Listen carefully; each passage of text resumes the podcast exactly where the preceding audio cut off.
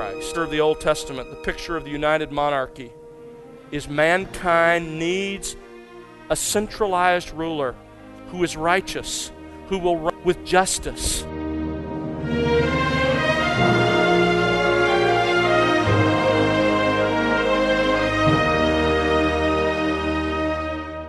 Welcome to The Word Unleashed with Tom Pennington.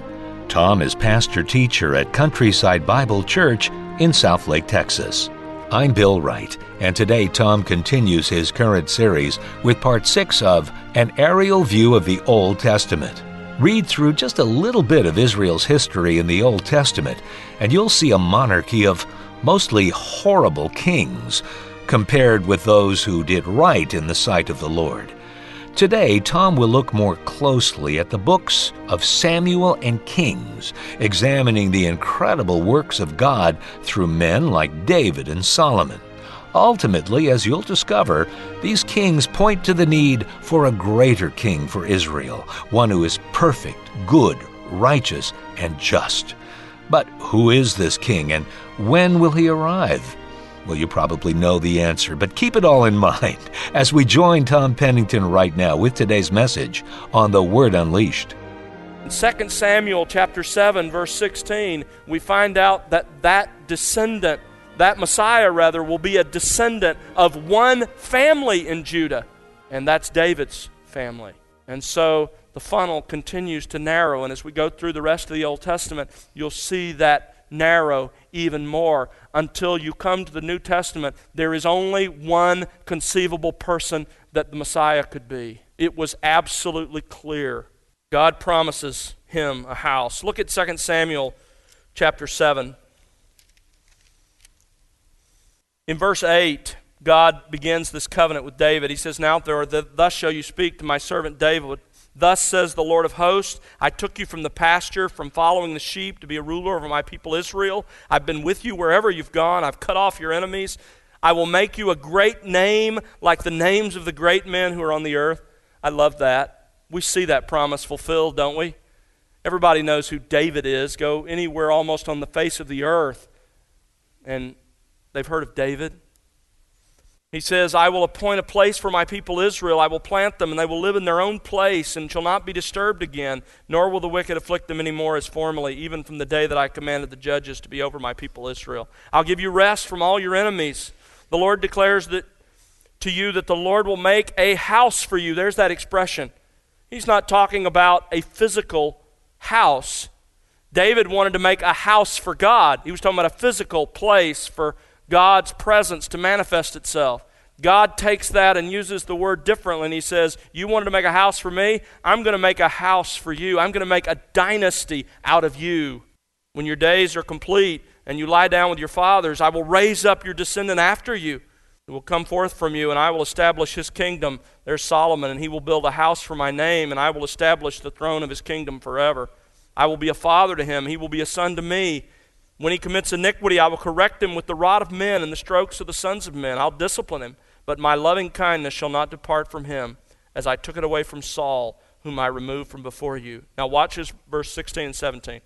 Your dynasty and your kingdom shall endure before me forever. Your throne shall be established forever.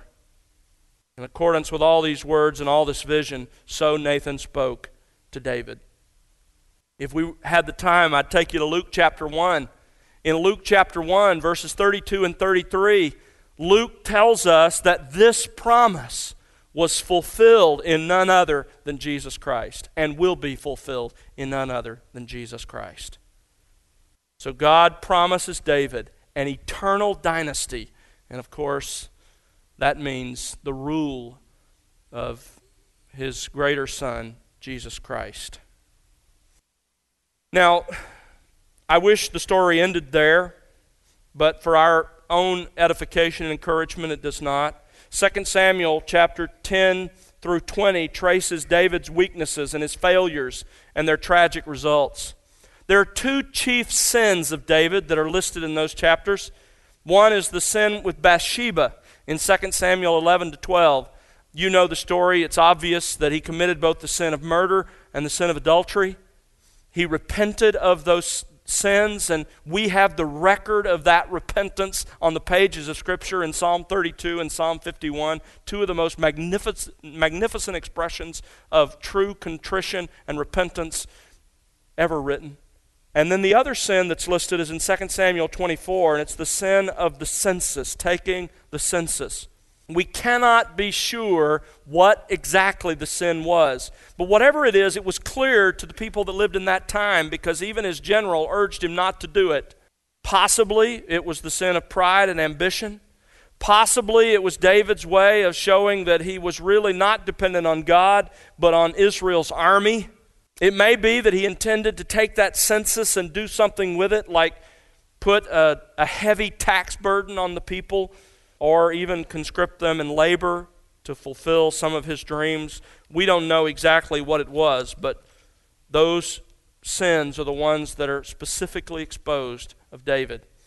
And a major issue through this whole time of David's weaknesses and struggles and failures is his son's Absalom's revolt. Absalom saw David's sin. Here are the natural consequences of what he did with Bathsheba. And Absalom tries to seek the kingdom in 2 Samuel chapter 12 all the way through chapter 19, even putting David as king on the run. And then David dies. That happens in 1 Kings. Let's briefly begin our look at 1st and 2nd Kings. The author of the book of 1st and 2nd Kings, and I say book because it is a single book, really. It's artificially divided just for the sake of convenience for us but it's one book. The author of it, some believe, was Jeremiah. That's unlikely. It may have been a contemporary of Jeremiah. Or more likely, I think, it was a series of prophetic chronicles composed by a series of court prophets. And they were written and compiled during the exile, during the Babylonian exile. So all of the events that are written there had occurred. They now found themselves in exile, and this book is written.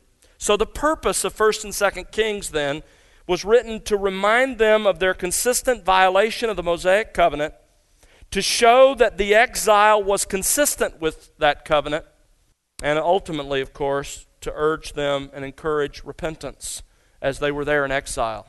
And so as you read 1st and 2nd Kings, you will see that point made again and again that God intervenes through the prophets to urge his people to repent to turn back to the covenant that they made with him back at Sinai in Exodus 19. And time and again, they refuse. And God brings judgment. And ultimately, the ultimate judgment, He brings exile when they are exported from the land. So, this book then really serves as an apologetic to all the nations as to why Israel is in exile. Remember, we've talked before that in the ancient world, if your army conquered another nation's army, that really meant that your God was stronger than their God. So, in that kind of thinking, how was God going to make his reputation clear and protect himself from people thinking that he was somehow weak and that's why his people were defeated? He writes these books through the prophets. He, he establishes prophets who say, you're disobeying, you're disobeying, you're breaking the covenant. God is going to take you off into exile. And that serves as an apologetic to them and to others that this is not because of the weakness of Israel's God, it's because of the sin of his people. Now, when you look at 1st and 2nd Samuel, I'm sorry, 1st and 2nd Kings, in 1st Kings you have the first 11 chapters, the kingdom is still united under Solomon. In 1 Kings 12 to 22, you have the kingdom divided under many different kings. That continues in 2 Kings. You have the divided monarchy. But in the first 17 chapters, you have a picture of that, and then it ends with Israel, the north, the northern ten tribes, falling and being carried off into captivity. And in chapters 18 to 25, the southern kingdom, Judah and Benjamin, the kingdom which survives, Judah falls and is carried off into Babylonian captivity. So that's a picture of these two books in our Bible. And I want to finish up our discussions with the final figure in the united monarchy when there was one king ruling over all 12 tribes of Israel. You had Saul you had David, and then you had naturally David's son. That's what it means to be a king. Your son succeeds you. Solomon reigned from 931, I'm sorry, 971 to 931 BC, and at his death the kingdom was divided. Solomon's name means peace or peaceable. It comes from that Hebrew word shalom. You can recognize it even in English. He was the tenth son of David and the second son of Bathsheba. David grew up as a shepherd with nothing. Solomon grew in the lap of privilege in the palace among the powerful and influential. Let's trace briefly his life. In 1 Kings chapter 1 and running through the middle of chapter 2, we have an attempted coup by Adonijah. And that coup is, is overthrown, it's arrested, and from his deathbed, then David charges Solomon to loyalty to the covenant. Keep true to God. After David's death, in 1 Kings chapter 2, verse 13, and running through the end of the chapter, Solomon consolidates his power by following the orders that his father had given him. In chapter 3, that famous chapter, you come to Solomon offering a thousand burnt offerings to acknowledge his need of God's blessing. And God responds to Solomon with a gracious offer Ask whatever you want, and I'll give it to you. And Solomon, of course, wisely asks for wisdom to rule. God approves that request, and with it, he also says, I'm going to give you riches and honor because you have asked so wisely. Now, when you come to the reign of Solomon, and this is pictured in chapter 4 of 1 Kings, Solomon's reign is presented as the fulfillment of the promises made to Abraham. In fact, you can see it in verse 20 of chapter 4. It says, Judah and Israel were as numerous as the sand that is on the seashore in abundance. They were eating and drinking and rejoicing. This is the prophet's way of saying, in the days of Solomon, the promises made to Abraham were essentially fulfilled. All of those great promises about his people becoming a mighty nation and more than the sand on the seashore. As we move through the story of Solomon in chapters 5 through chapter 9, we focus on Solomon's two great building projects his own palace and the temple. And the temple passage is absolutely a key passage in this book. The temple is completed, and something remarkable happens. Turn to 1 Kings chapter 8. You really have to understand this chapter to understand the rest of Old Testament history. In 1 Kings 8, verses 1 through 9, the ark of God is brought in. As they dedicate the temple, the ark is brought in, left in the Holy of Holies. That's God's throne. And after God's throne is set there in the Holy of Holies, that cube of a room that no one could enter except the high priest, after that, in verses 10 and 11, the glory cloud fills the temple. Notice in verse 10, it happened that when the priest came from the holy place, the cloud filled the house of the Lord, so that the priest could not stand to minister because of the cloud. For the glory of the Lord filled the house of the Lord. So here is this remarkable picture of Solomon completing the temple, and as they prepare to dedicate it, as they bring God's throne into his throne room, his presence, the manifestation of his presence, this blazing cloud of glory, takes up residence in Israel's midst. In that context, Solomon offers a brief speech that begins in verse 12 and runs down through verse 21. After that, we read in verse 22 Then Solomon stood before the altar of the Lord in the presence of all the assembly of Israel, and he spread out his hands toward heaven. He actually kneels at this point because we find at the end of the prayer, down in verse 54, that when he had finished praying this entire prayer and supplication of the Lord, he arose from before the altar of the Lord, from kneeling on his knees with his hands spread toward heaven. So here is the solemn occasion. The glory of God has just taken up residence. And Samuel, or excuse me, Solomon kneels before the altar with his hands uplifted and he prays this prayer. And a lot of space is given to this prayer. It's absolutely crucial both in 1 Kings and in the flow of Old Testament history. Now, we don't have time to go through it in detail, but let me give you the big picture and then we'll look at a specific place. Most of this prayer is that when the people of Israel sin and find themselves in a variety of difficult trials, David or Solomon's prayer is that God will hear their prayers from wherever their circumstances have taken them and forgive them. And this prayer reaches a kind of crescendo in chapter 8 and verse 46.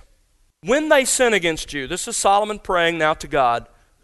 When they sin against you, for there is no man who does not sin, and you are angry with them and deliver them to an enemy, so that they take them away captive to the land of the enemy, far off or near, if they take thought in the land where you, they have been taken captive and repent and make supplication to you in the land of those who have taken them captive, saying, We have sinned and committed iniquity, we have acted wickedly, if they return to you with all their heart, with all their soul, in the land of their enemies who have taken them captive, and pray to you toward their land which you have given to their fathers, the city which you have chosen, and the house which I have built for your name, then hear their prayer and their supplication in heaven, your dwelling place, and maintain their cause and forgive your people who have sinned against you, and all their transgressions which they have transgressed against you, and make them objects of compassion before those who have taken them captive that they may have compassion on them, for they are your people and your inheritance, which you have brought forth from Egypt, from the midst of the iron furnace. Do this in order that your eyes may be open to the supplication of your servant and to the supplication of your people Israel, to listen to them whenever they call to you.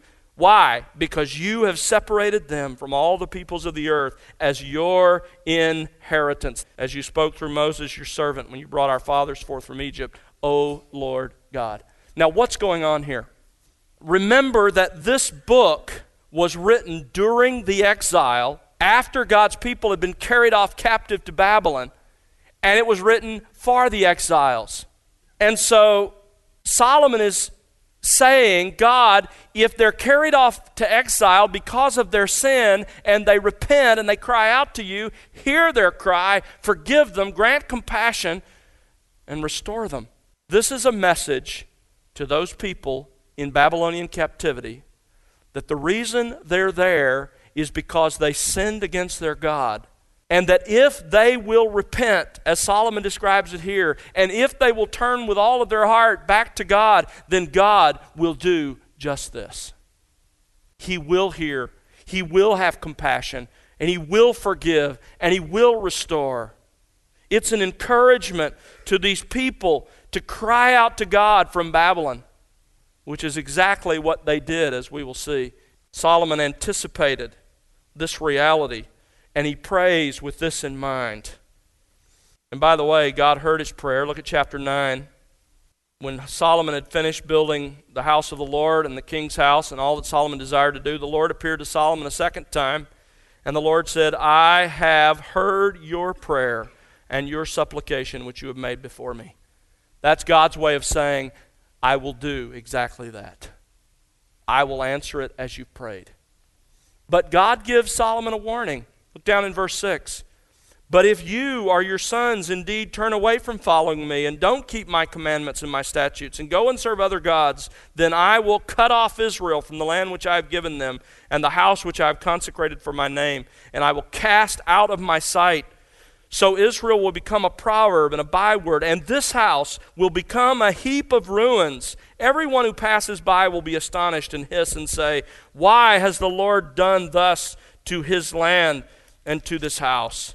And they will say, Because they forsook the Lord their God, who brought their fathers out of the land of Egypt, and adopted other gods, and worshiped them and served them. Therefore, the Lord has brought all this adversity on them. This is an apologetic for what God had done to his people because this is, in fact, exactly what happens in the divided monarchy when God then carries them off captive to Babylon. Israel's exile is due to her sin. But if she will repent, God will hear, forgive, and restore. Just a couple of more things to observe about Solomon in 1 Kings chapter 9 verse 10 through chapter 10, the end of chapter 10, we have the achievements of Solomon's reign, and they're all connected to God's blessing and tied to his faithfulness to God, to the covenant with God. You have reference to his building, to the sacrifices he's made, to the merchant fleet that he created, to his wisdom to rule, his riches, his reputation.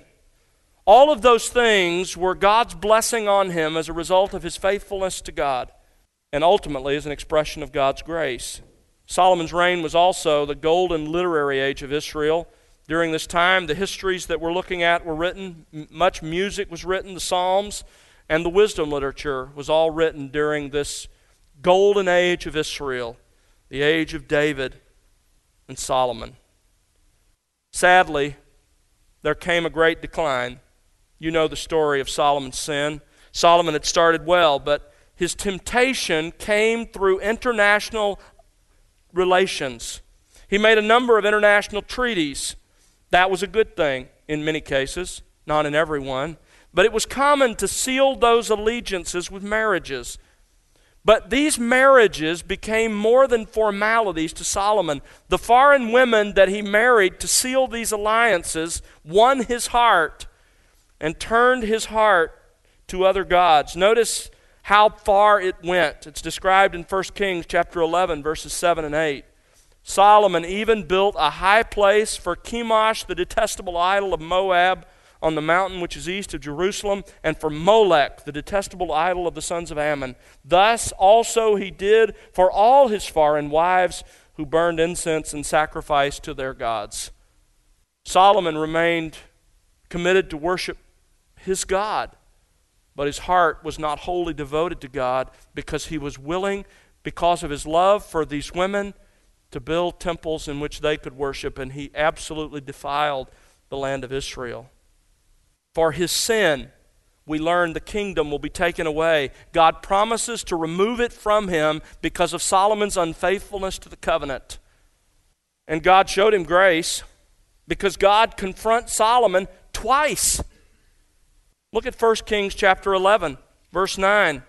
Now the Lord was angry with Solomon because his heart was turned away from the Lord, the God of Israel, who had appeared to him twice and had commanded him concerning this thing that he should not go after other gods. But he did not observe what the Lord had commanded. Hard hearted disobedience. So God even raised up men around in surrounding countries and from within to put pressure on Solomon to lead him to repentance. They're listed here in chapter 11 Hadad and Rezon and Jeroboam, all to bring Solomon to the place of repentance. Did he? I believe he apparently did repent in old age. As a young man, Solomon wrote the Song of Solomon. In middle age, he wrote and assembled the Proverbs.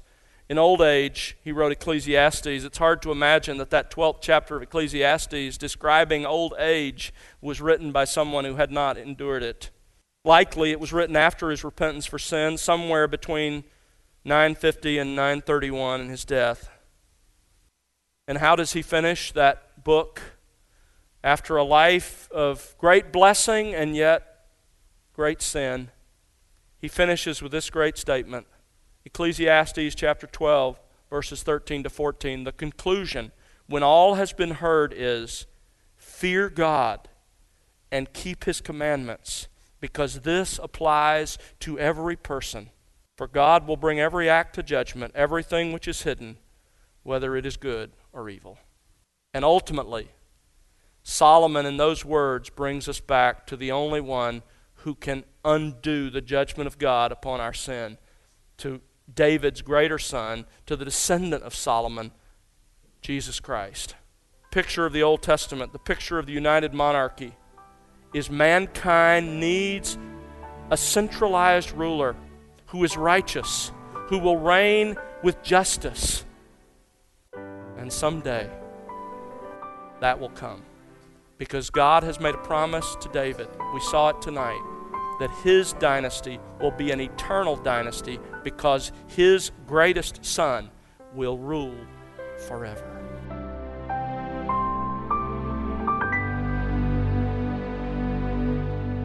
That's Tom Pennington here on The Word Unleashed with part six of an aerial view of the Old Testament. Tom will have part seven for you next time, and we'd love it if you joined us then. Well, it's our prayer that you'll be enriched by the expository teaching of God's Word here on The Word Unleashed. We'd love to hear your story and how God is enriching you in your walk with Christ through this ministry. Write to us, won't you? Our address is listeners at thewordunleashed.org. Again, that's listeners at thewordunleashed.org. Or you can call us at 1 877 577 WORD. And be sure to connect with us on social at The Word Unleashed. The Word Unleashed is made possible because of the prayers and financial gifts of individuals like you.